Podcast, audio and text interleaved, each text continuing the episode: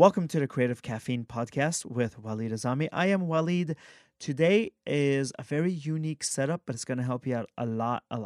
I have a guest of honor, but I also have a co-host who I really admire, who I respect, and really the co-host, Matthew Young, a brilliant photographer. All of Matthew's information is going to be linked in the show notes. He set up this entire interview. We hosted it in my club on Clubhouse, and we did this together. Now, because the same interview is in Chase's podcast, I'm taking Chase's answers and I'm setting up and introducing each of them in a way that's going to help you get the most out of Chase's answers. So because of that, you're not going to be able to hear my voice on stage asking him questions, and you're not going to be able to hear Matthew Young's voice, although he's here in spirit, I'm here in spirit too. I'm going to set up every one of Chase's answers and then tell you why it's important as a photographer, as a videographer, as an artist, and guide you through Chase's answers. So work with me on this one, but it's important, and I want you to get the information that Chase Jarvis shares. So let's get started. Briefly, my name is Matthew Young. I'm a photographer. I'm a director. I started as a photo assistant, and I worked my way through kind of every conceivable photo job. But now I've spent the last 10 years getting to travel the world and shoot campaigns for big clients like Amex and Bose and Apple, and it's kind of the life that I always dreamed of. But something that I've always been inspired to do along the way, and Chase, you know, candidly inspired a lot by you and your journey and what you've done, is to try to build community and support other creatives along the way. So I started something called Art of Freelance, which is a peer-to-peer accountability workshop that we've been doing the past 5 years. And for instance, right now we have 100 creatives in these small cohorts showing up each week for an hour to kind of hold each other accountable and support each other as they do portfolio projects and build their portfolios. And it's very much sort of inspired by things that I think you've spoken a lot about, you know, in your podcast and now in this book, which we're going to dive into right now. But Chase, do you want to just give us the brief sort of, introduction for you, and then we can dive into the book? Sure. If you're not familiar with me or my work, I'm a lifelong photographer, entrepreneur, identify as a creator. I bailed on all of the dreams that everybody else had for me in a number of awkward, inconvenient ways throughout the early part of my life. Was good at disappointing the people that were closest to me because despite their great intentions, writing a prescription for someone else's life, or the flip side of that, being prescribed what life ought to be for each of us, just that didn't add up in my psyche. And after sort of going along with it for a long time, I recognized that it's not how I wanted to spend my one precious life on this planet, and just endeavored to change it. So I bailed on a career in professional soccer. I dropped out of a PhD in philosophy, and I bailed on medical school in 3 consecutive years in order to become a professional photographer. And the rest is well chronicled online, but not dissimilar to Walid and Matthew. My goal is to live a very creative life, imbue my life with creativity in every conceivable fashion, and ultimately help others achieve their dreams in career and hobby and life. I did the first iPhone app that was a social network around photography called Best Camera. It was App of the Year in 2009, I guess. And I'm the founder of CreativeLive, which has served tens and tens of millions of photographers, designers, entrepreneurs from around the world for the last decade. On stage, Matthew asked the question if photographers, but really all artists, if they should go all in, or should they ease themselves into it and develop new skills and figure things out? So that was the big question for Chase. Like, do we just scratch the surface, or do we go all in and burn the boats at the shore, as Matthew put it? Many photographers, many videographers, many artists, they feel stuck. And I'm leaving this answer in here because I want you to hear Chase talk about it. And they feel stuck in their jobs. They feel stuck in not starting. They feel just stuck in life. And you're going to hear him talk a lot about imagination and imagining things that you want, big or small. But this is what the question was out. If you want to try new things, if you want to go for that thing that you've always wanted, do you just scratch the surface little by little, Or, as Matthew put it, burn the boats at the shore of the enemy. So you can't leave, you can't escape. You just got to face it and go, here we go. All right. So if you're wondering if you should be starting your photography business, if this is for you, listen to Chase talk. It's going to help you out a lot. Great, great topic to explore, and plenty of layers of the onion there. I've also been recognized for saying you got two jobs in life. One, find the thing you're supposed to do, and then two, do that thing.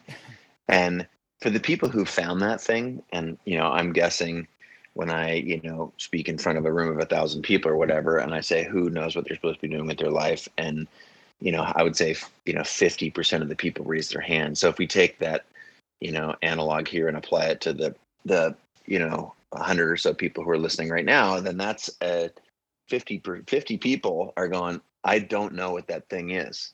So I want to first talk to that group. This is a beautiful place to be. And right now you're probably looking at the people to your left and to your right, and the people in your family circle and friend circle. And, some of them, you might be disproportionately focusing your attention on the people who know what they're supposed to do, because, that's where you're at right now. You don't have that. And so you're looking and you're seeking. And to those folks, like this, the curiosity that we are wired with as children. I don't know if you've watched a child play lately, but just the imagination and the curiosity and the willingness to try things without that voice in our head. We do ourselves such a disservice by not living in the moment and by telling ourselves, and this is a survival mechanism, justifiably. So we know why it happens, but, I'm not going to go over there and, jam on my guitar with this person, because I did last time and we didn't create anything and it was kind of a waste of my time, or they were better than I was, or whatever. And so we tell ourselves all these stories and we don't do things. We don't go, we don't try. And if you're a person who doesn't know the thing that you're put on this planet to do, or one of the things, the main thing, I would just try and audit your thoughts. Like, are you sitting there right now not doing all these things because you have, you've told yourself the story of how it's going to be if you tried it? I think that is a tremendous blind spot for most people. And so if you are in that position, what if you had a different attitude, which is saying yes to so many things, and you're tasting and you're trying and you're experiencing? Like, to me, that is an orientation, that is a part of a mindset that is like you've heard the childlike mindset, the beginner's mindset. The world automatically becomes interesting if you can find yourself doing, these things, or you can permit yourself or cultivate even if you have to force yourself into this moment where you're saying yes to shit you would otherwise say no to. I think to that same group, I would also suggest that, the thing, and I hinted at it earlier, but for every single person who's listening right now, there have been times in your life where everything was going right, where it felt good and you were doing something you liked with your time, even if it was for a weekend, a month, a season, a year, 5 years, a job. I don't want to be prescriptive, but it was just things were going great. It felt good. It felt natural. I would invite you to deconstruct those things. And you could say, well, I was only 24 at the time and now I'm 36. And so it was just youth, or, stop that talk. Just deconstruct. What was it? You were, on a photo shoot around the world with your friends skateboarding for Thrasher magazine, and cool. So then let's investigate skateboarding. Let's investigate spending more time with your friends. Let's investigate, what were some of those things that you enjoyed? Who were you hanging out with? What sparked that imagination?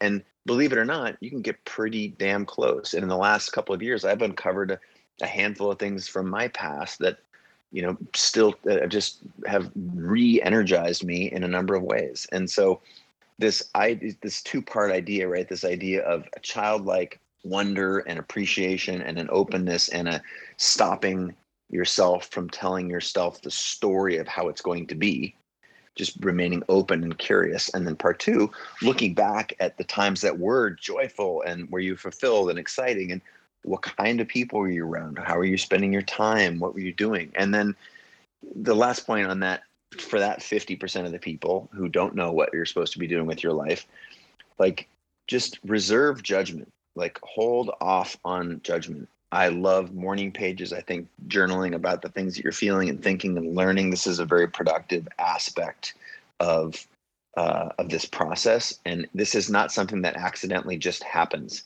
This is, I believe, an exercise that you can do, not dissimilar to, getting in shape. If you want to start finding this thing, then trying and sampling and tasting. All right, that's 50% of the people. Then there's the other 50% that you know what you're supposed to be doing. And for you, this, let's go back to the way beginning of this conversation where I was saying, like, the difference between the people who touch and or do what they want to do with their lives and the people who are 10xing it is largely mindset. So I would ask you the first question, part that I asked in the book, which is really like, can you imagine for yourself what you want to do with this particular thing that is your call? Have you truly imagined what's possible? Or is your imagination, this is a skill we've largely lost, and this is why I talk about it so much in the book, because, it turns out that 90% of our imagination has been shaped by our culture, by our career counselors, by our parents, our peers, our spouses, our friends. And it turns out that that's largely an anchor, even around those people who love you dearly. And so I would ask that other 50% of the people, can you actually imagine what would make your heart sing and how you'd want to spend your time? And this works with respect to an individual project or a life. It works with what are you going to, what's your website going to look like next week? Can you imagine that?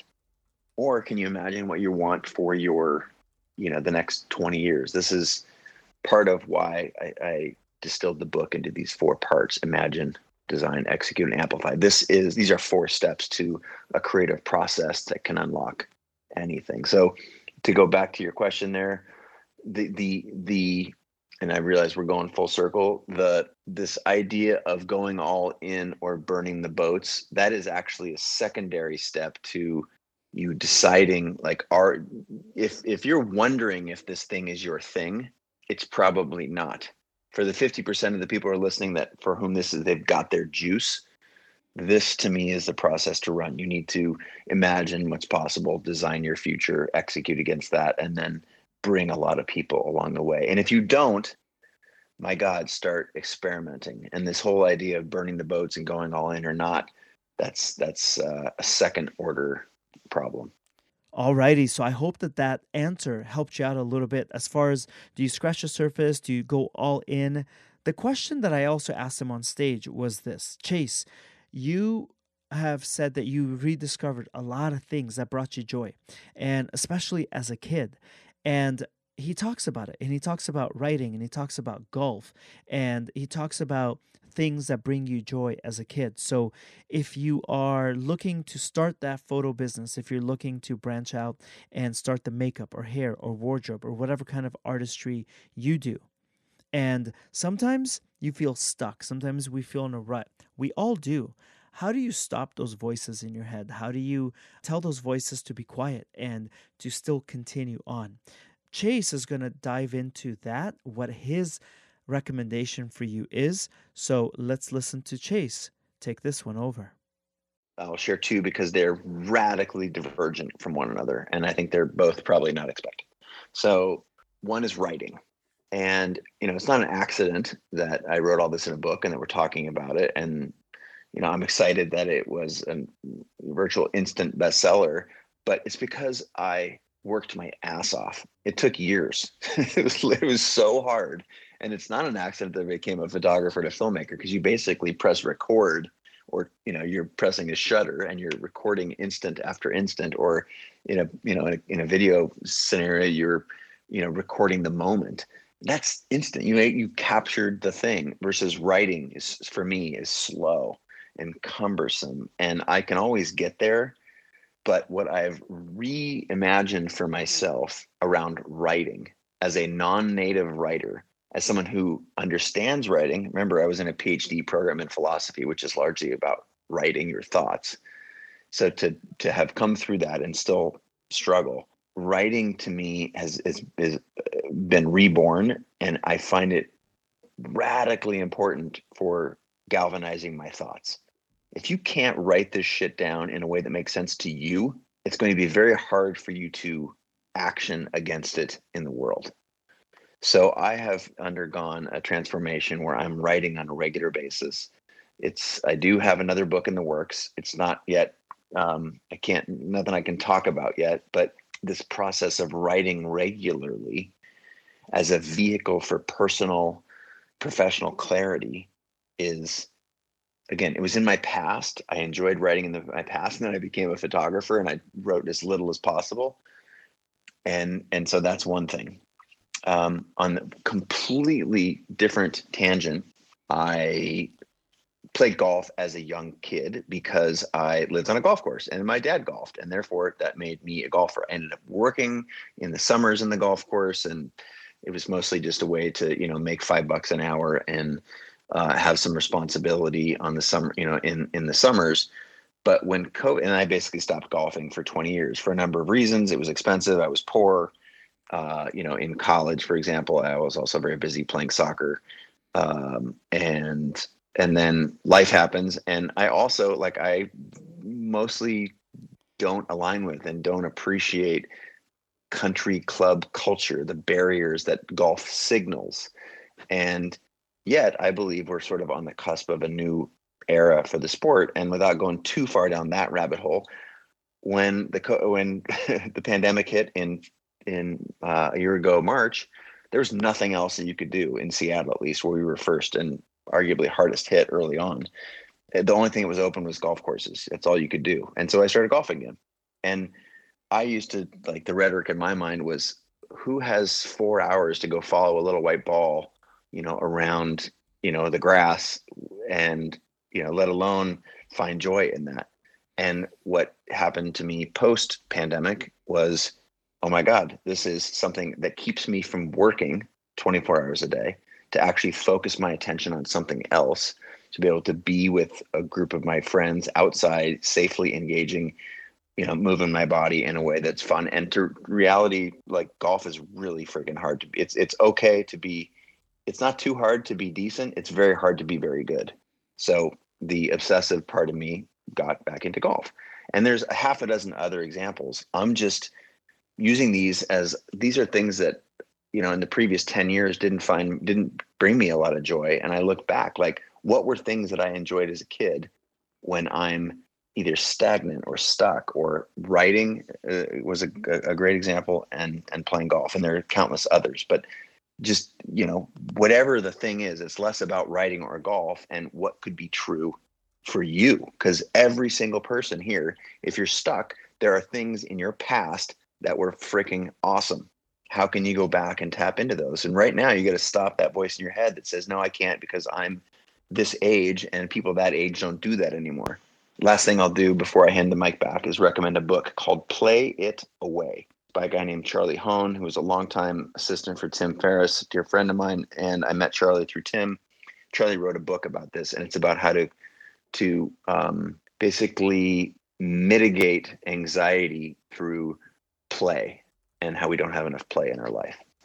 Back to you guys. Another question that Matthew had for Chase was, how do you find that balance between work and hobbies? If you're telling us to try all these new things to find ourselves, to go back to, what it was that made us happy as a little kid, how do you find that? Because at some point you could only fill up part of your day or the whole day, but we run out of time. Again, it doesn't matter what kind of artistry you do. How do you find this balance? Really, that's a thing that all of us struggle with. And Chase is going to go into a little bit of detail. So if that's a question that you had, oh my God, I'm overwhelmed. How do I start this? How do I make everything work? Work, hobbies, ideas, everything. Listen to Chase, because he talks about, it goes from the stage of pushing a big rock up a hill all of a sudden to as easy as running downhill. Light, fast, it just feels natural. So for photographers that you are afraid to start your business, or how do you create space for learning a new technique, a new modality, or any kind of artist, listen to this and take notes. I believe that in pulling the thread on the thing that you know about yourself, that whether it's inconvenient or not, you pursue because you're following your intuition. This is not the intuition of your career counselor or your spouse or even your friends, your parents, people who have theoretically have your interests in mind. When you know the thing and you decide to pull on that thread and you go from what feels like pushing a rock uphill to running downhill, and because it feels natural, that is tapping into, I talk about in the book is hearing your calling and walking your path. When you tap into those things, something happens. The world starts happening for you rather than to you. And these other areas of your life, we just use the example of writing for me or some of these other projects for which I have received some notoriety. When you're doing the thing that you're supposed to be doing, those things happen and those things emerge naturally. You create space for those things. You cultivate the relationships that bring those things into your life.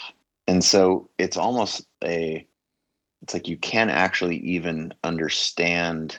You can grasp it conceptually, but until you've actually tapped into it, where those feel instead like burdens that I have to choose from one thing or another, and instead feel like logical, natural extensions of what you do, then it's very hard for me to explain. But you have to trust me. And if you talk to anyone who's doing their things or who's found their way into a bunch of different projects that all have a similar slant to them, and you're like, wow, I wish I could weave all of that shit together for myself, they have, I would bet, tapped into this. And I'll just give you an example, one that you've already used, which is the show. You talked about how were you a photographer and an entrepreneur and have this show? And because they were all woven together in a tightly knit package for me that made a ton of sense to my brain and the staff that I had working with me and the people in my community that were paying attention. They're like, oh, of course, Chase is going to do a live broadcast show where he has guests that are creative geniuses that inspire him. That's totally natural for Chase. And so it started becoming like, how do I right size this thing for all the other things that I want to do and not whether or not I should do it. Now, to be fair, the only way you can understand those things is by taking a chance and by, tapping back to that point we made earlier around experimenting and being curious and having childlike wonder. And then there's this natural sort of convergence that happens.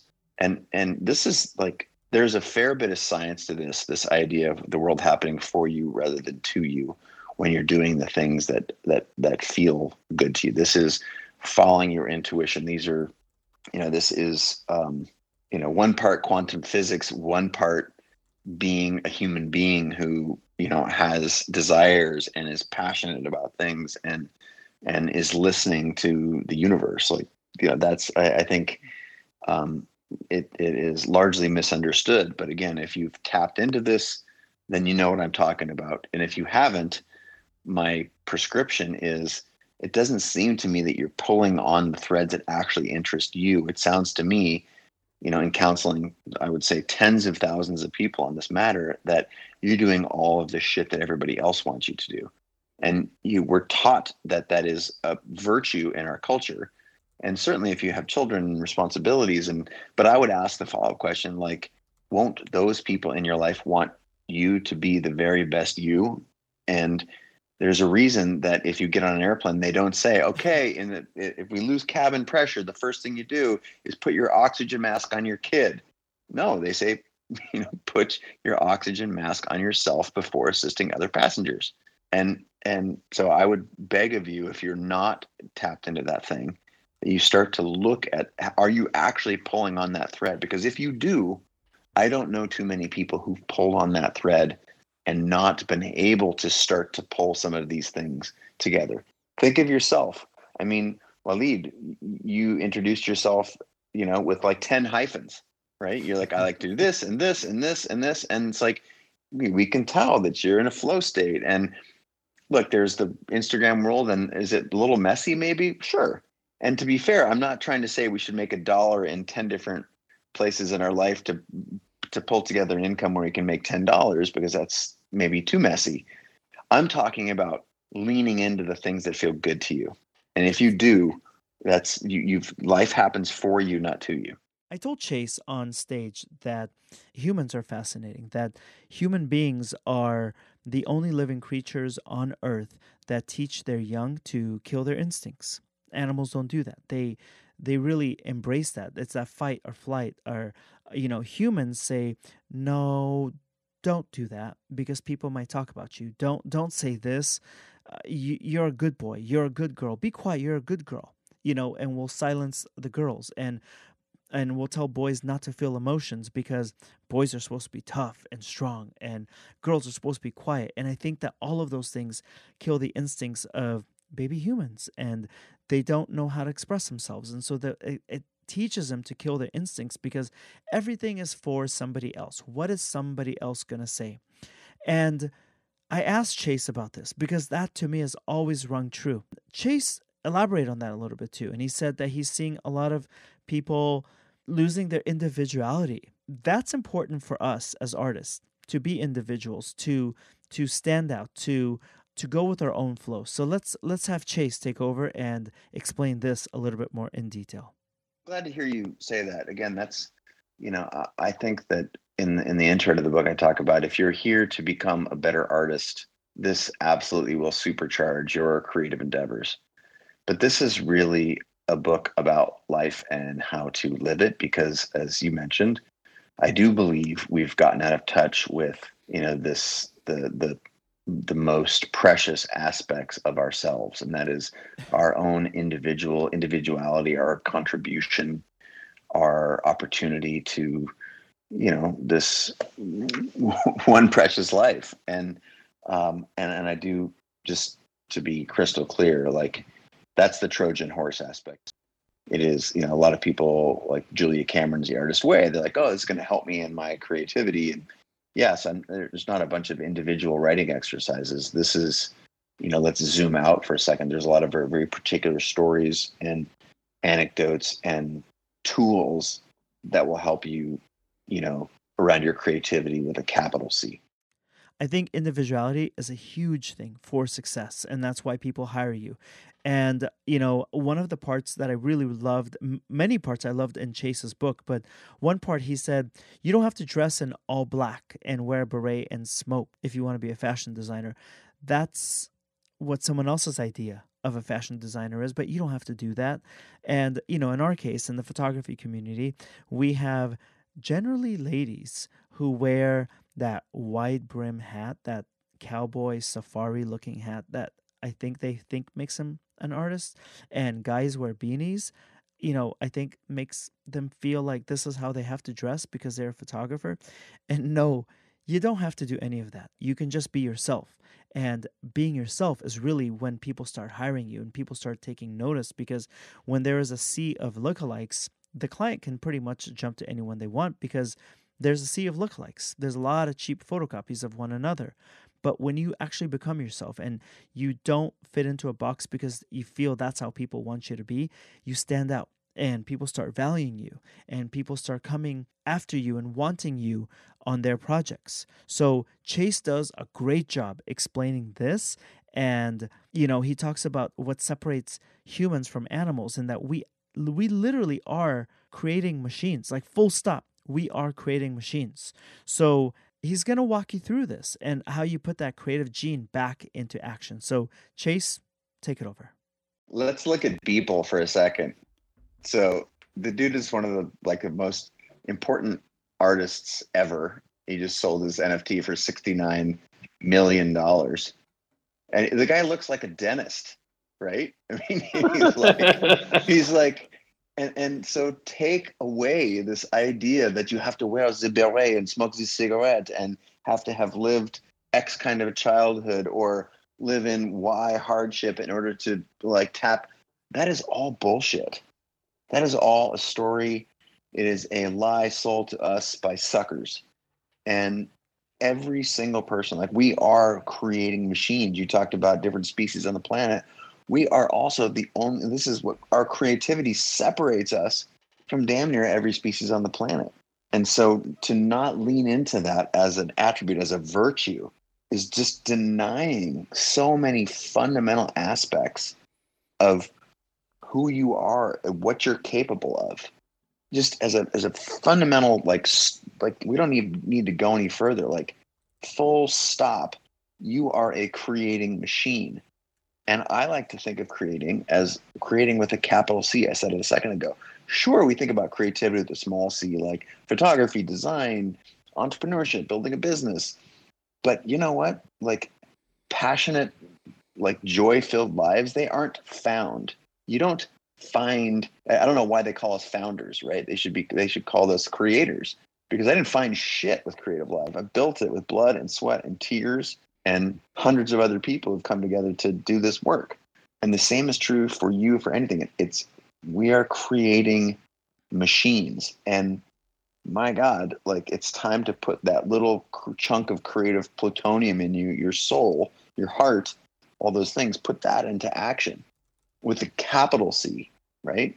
It's like those things, this life, it's specifically not just success. I think we're obsessed with success. But what about fulfillment? And for every person who has mastered this balance of success and fulfillment, they've created that intentionally. And so why wouldn't we teach that in schools? Why wouldn't we have a creative framework like idea, imagine, design, execute, amplify? Because that's, we just need some, we need the basics. We're not even taught the basics. We're taught the basics of, the Pythagorean theorem in, like, what is that, seventh grade? But Horrible. We're not taught. Yeah, but we're not taught, these, and that's, there's reasons that our school system is the way it is. But I just want to underscore that that's like it's a very critical aspect of being human that we are, that we go around largely denying. And I am hoping to wake that up in anyone who's, listening or reading. The next question that we had for Chase was about taking action, and a little tiny bit of a spoiler alert, if you read the book, that he nearly died on a Nike shoot underneath an avalanche. He came out of it alive, and thank God, and he decided that he was going to change his life, and that he was going to go after the things that made him happy, and he was going to operate differently. And I wanted to know, hey, Chase, do we all need to go through some sort of catastrophe to wake up? What can artists do to wake up? What can they do to pursue what they want? Because, in all of my social accounts, on my podcast, everything, I encourage artists to start their businesses, to raise their prices, to try new things, to put themselves out there. But I don't want you waiting for a catastrophic event. God forbid that happens. I want you to wake up tomorrow and think, I'm going to change. And I'm not going to wait for someone to pass. I'm not going to wait for a near-death experience.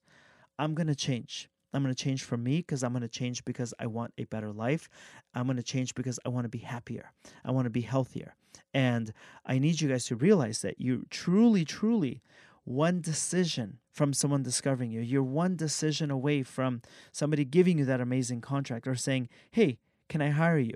So Chase is going to go into detail about that, because that was my question for him.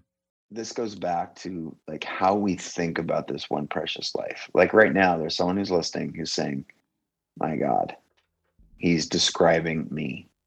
I'm doing the thing that I'm not supposed to be doing. I'm justifying it because I think this is what my kids need or my spouse needs, or like, it's killing me, and it's making me sick. And it's like, and my ask is first awareness and authenticity with yourself, right? You've got to, like, come to terms with this. Now, what you shared, a little spoiler in the book, is this was one of the things that woke me up. I was shooting a Nike campaign up in Alaska, was caught in an avalanche, and by every measure, I should be dead. Every measure. It's a total miracle that I'm here. And I was like, okay. I mean, as soon as that night, like, my reflection was, all right, I'm going to change a bunch of stuff. And I didn't, go back to patience. I didn't feel like I had to, like, I went in one person and came out another. It's not that kind. It's like how I wanted to spend my time and my energy. And part of why this is, you know, the book has a couple, there's a little full circle moment in the book at the beginning and the end, which, you know, ties this all together. But the same is true. Like, I wish that we didn't need these catastrophic events. You know, another piece of the book is I became a photographer in part because my grandfather dropped dead of a heart attack. And one of the things that I got from him was his camera. And he was like a camera nerd. And so I got a bunch of his cameras. And, you know, like, I don't want to wait for someone to die in my life to tap into the thing I'm supposed to be doing. I don't want to almost die myself. And I'm sure that if you're listening to this right now, that you'd like to be able, just through doing work and through this key point of being aware, awareness of the life that you're living, and honestness, an honesty, an integrity that you have within of yourself to make choices that are going to give you the life that you desire and deserve. And I don't think that that's not how we're coached to do it. And so the book is, that's literally one of the reasons I wrote the book. It was part of that promise that I made to share this sort of in ruthlessly practical terms. Go back to your point earlier. This is not about, you know, getting a different set of friends and moving to Paris and wearing a beret. And that is not what this means. You have the tools around you to start today to take one step in the direction of the life that you're supposed to be leading. And the cool thing is that you might be 10,000 hours away or 10,000 miles or 10 years or whatever, but you're one decision away. The decision to decide to do that thing, to pursue the thing that you know, or find the thing that you're supposed to be doing if you don't know. And I think that is very empowering. So, you know, to your question, like, this is the essence of the book, is discovering that in ourselves without having to suffer trauma. Because you've heard it 100 times, like, someone's spouse dies and then they decide that they're finally gonna fill in the blank, do X. Why did they have to wait for their spouse to die?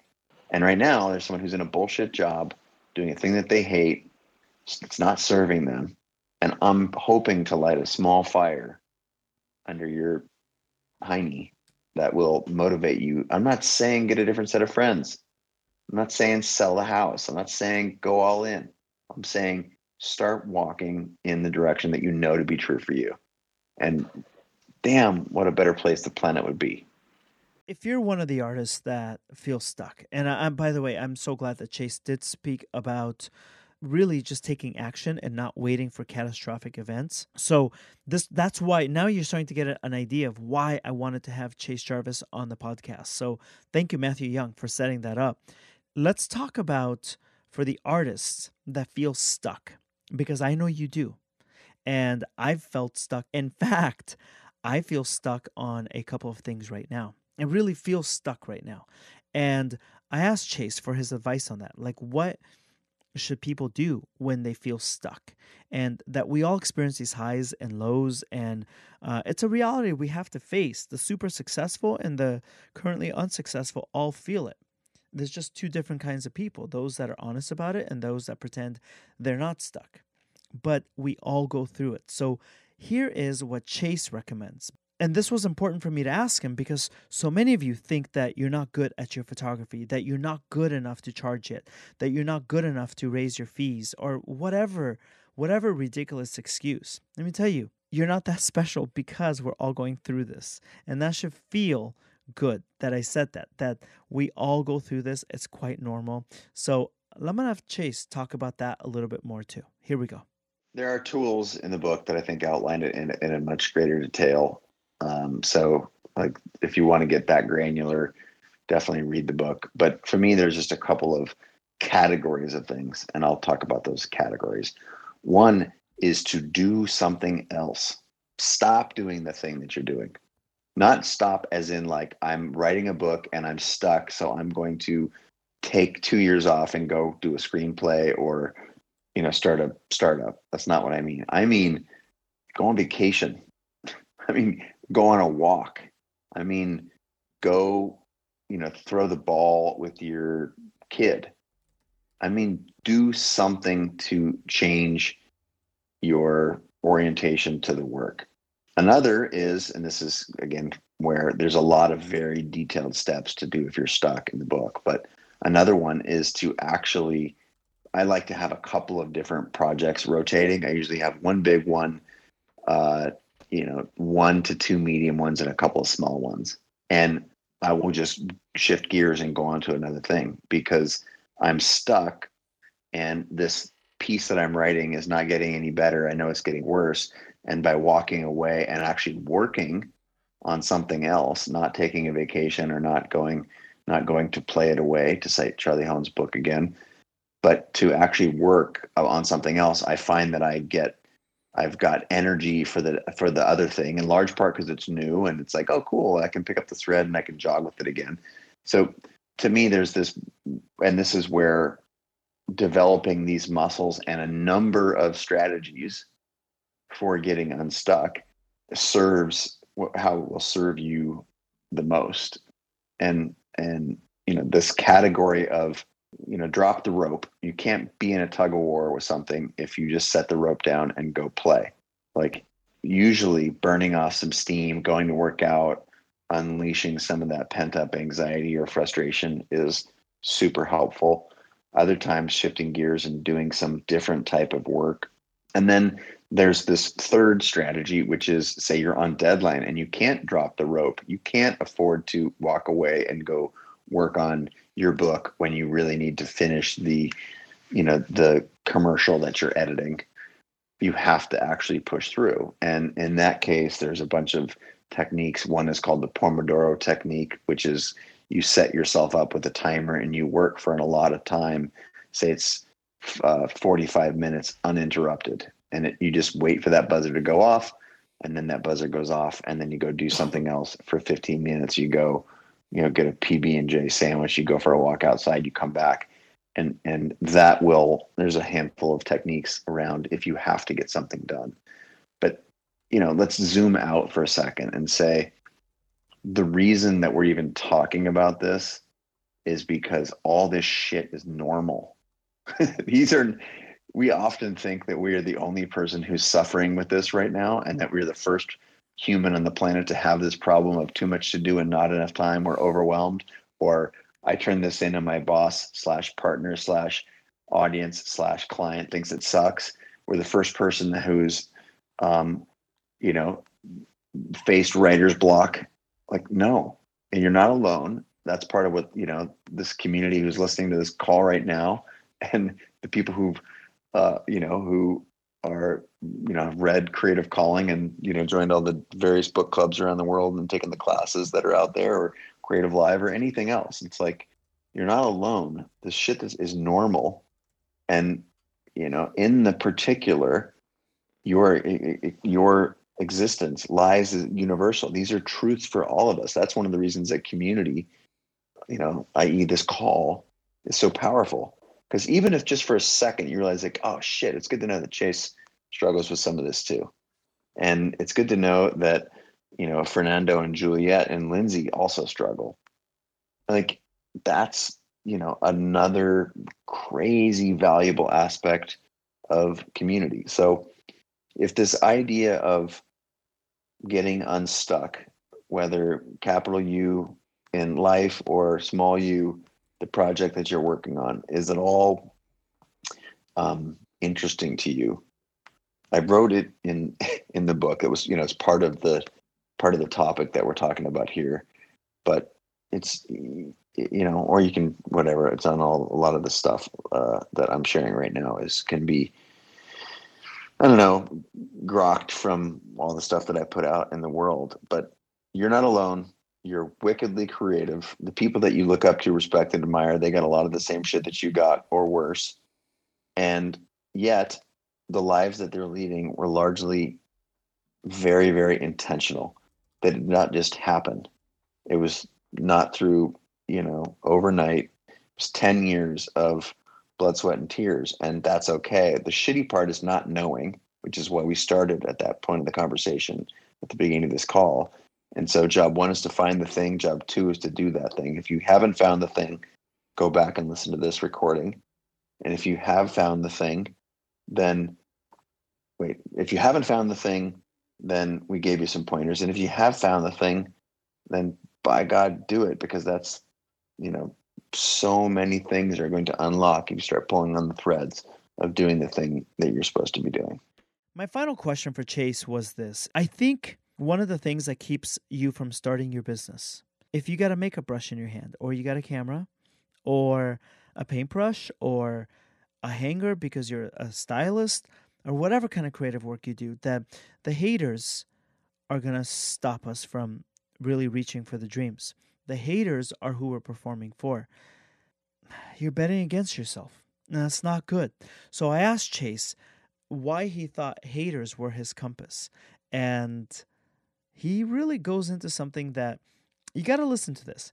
He talks about 18 jobs, and you'd be surprised. And it's a wake-up call. It actually, it perked me right up. So here's Chase talking about haters and how to handle them. People not liking your work. Let's just do some math real quick here.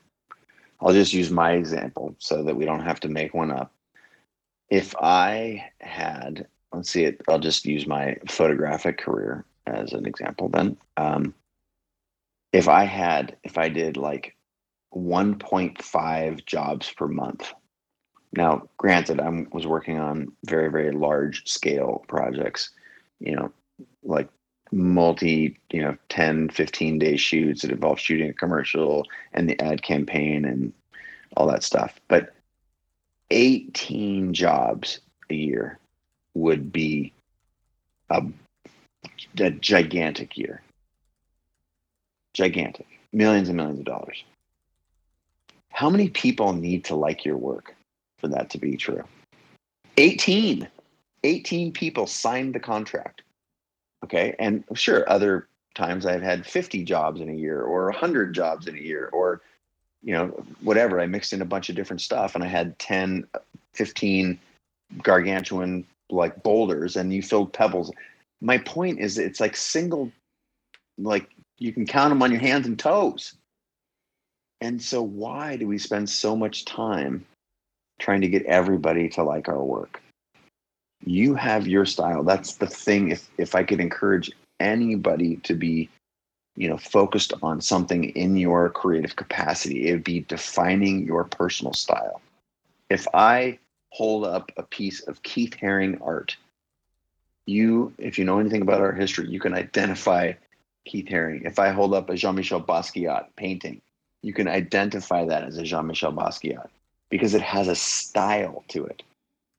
If I read to you from Brene Brown or Roxane Gay, if you are a writer, I bet you can recognize those words.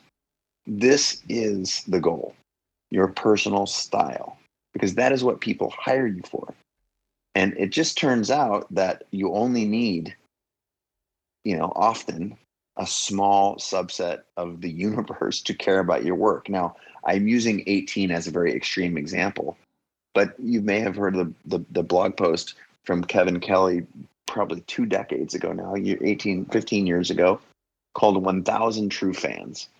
And if you haven't read it, it still largely holds true today. And the short version is, if you can find 1,000 people out there in the world using the internet who love your work, you can have a life and a living that you love. And so I would say, with respect to haters, don't even give them energy. Spend your energy finding the people who do. What if there's 7.495 billion people who hate your shit? Well, you still have 500,000 people who love you and will devour everything you put out in the world. And that is, according to Kevin Kelly, 500 times more than you need to make an amazing living and a life doing what you love. And that was really important for me to ask that question about haters, because we got haters in our lives, people that you grew up with, and you got haters, that people who will never even have the privilege of meeting you. They're out there, but you got to put your work out there. And just practice your creativity. So I hope that this podcast helped you. I also hope that you support Chase Jarvis. And I want to thank him for his time. And I want to thank especially Matthew Young for setting this up and co-hosting with me. I took our questions out, our voices, because of the conversations going back and forth. And I wanted to set up each of Chase's answers in a way that really made sense for the audience of this podcast. All of Chase's links are down in the show notes. You can support him by getting the audiobook or the actual book. And Chase has asked, please support independent small bookstores if you can. And I, of course, co-sign on that. Matthew Young's links are all down in the show notes also, as well as mine. I want to thank you for listening to this. I will speak with you at the next podcast episode. And that is it. I appreciate your time. Thank you so much. Go create something. Go put yourself out there. Fuck the haters. Go create. All right. You got this. Bye.